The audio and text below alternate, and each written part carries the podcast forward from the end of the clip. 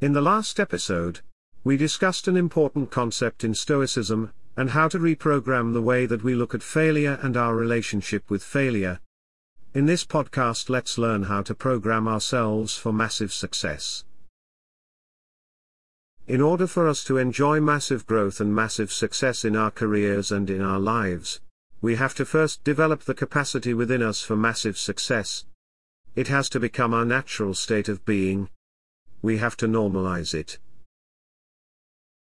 Anything that you think is impossible, difficult, challenging, needs to become normalized. It needs to become your normal state of being.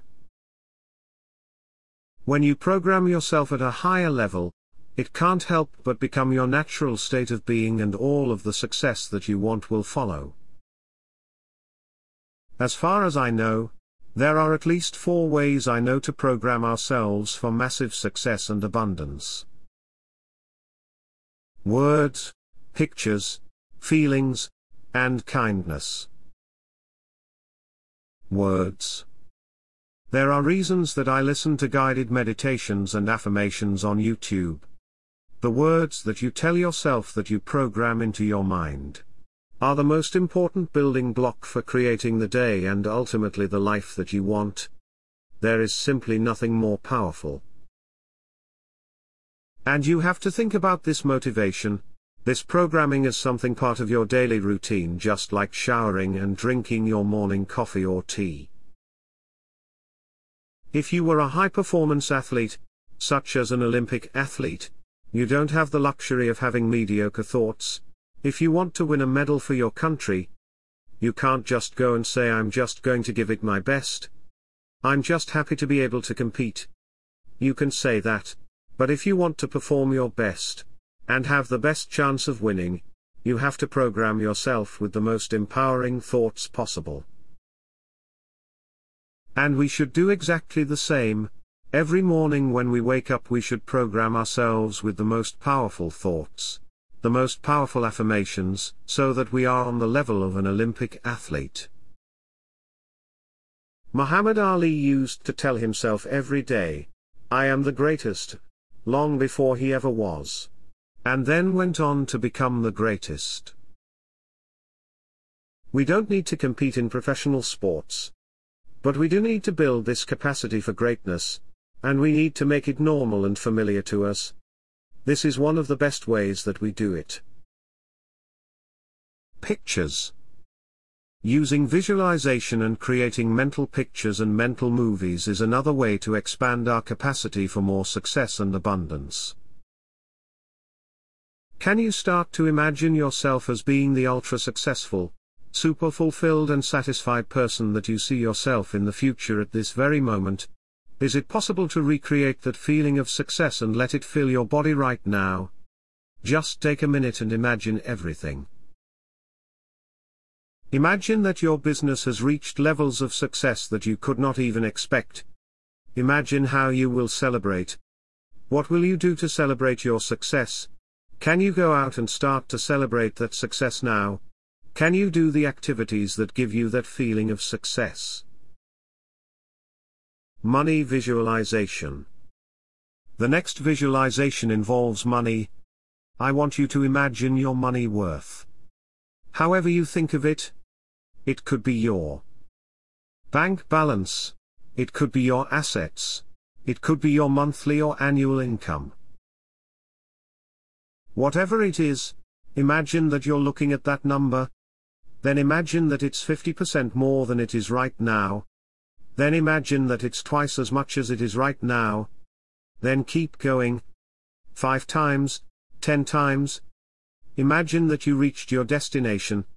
Think of everything around you. Think of how you feel. Can you feel that way now? Do this. And it will increase your capacity. Visualize energy.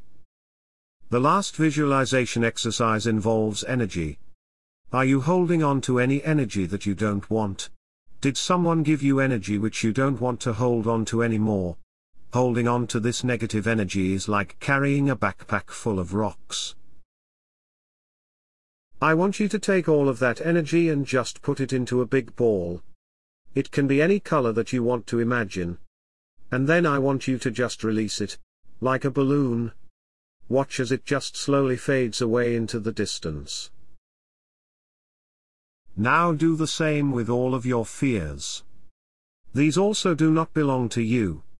So take them all and put them into a ball of energy, a different color than before. Then just release it, and watch it slowly fade away.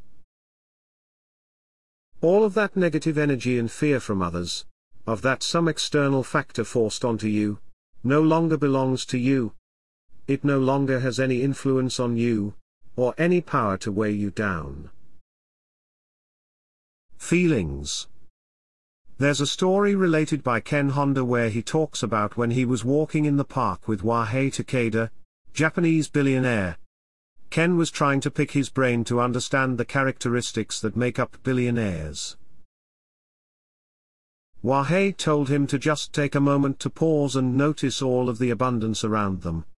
The singing of the birds, the abundance of trees, the magnificence of the sunlight sparkling on the lake. The important lesson is that there is already abundance everywhere. Chances are, that we are not appreciating the things that we already have to the extent that we could be. When I drink my cup of coffee in the morning, I get the same feeling like a millionaire as I might if I bought something 100. Oh oh oh x more expensive.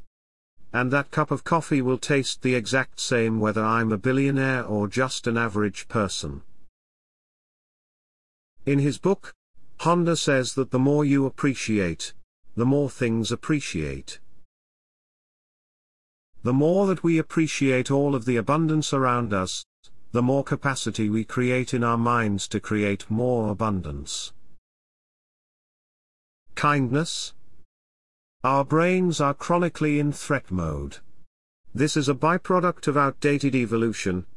We are naturally fearful creatures, because in the past the most cautious of our human race survived and passed on its genes. This is a problem, because when we start to view our work as a burden, or we start to feel threatened by potential leads or our clients, then we start to run away from what we need to do. We need to run towards challenges. We need to run towards our to-do list, towards our emails, towards putting ourselves out there. So what I like to do, is to practice daily kindness, daily helping, daily giving value. If I am talking to potential prospects and leads, I will start with brand new ones. And I will perform a helpful gesture or an act of kindness for them as a warm up before I take on more important sales calls and appointments. This is really powerful, because it takes me out of the threat mode. It breaks down my internal resistance, and the guard of others, it makes me less defensive when I communicate to people, and it programs me to have the capacity for abundance.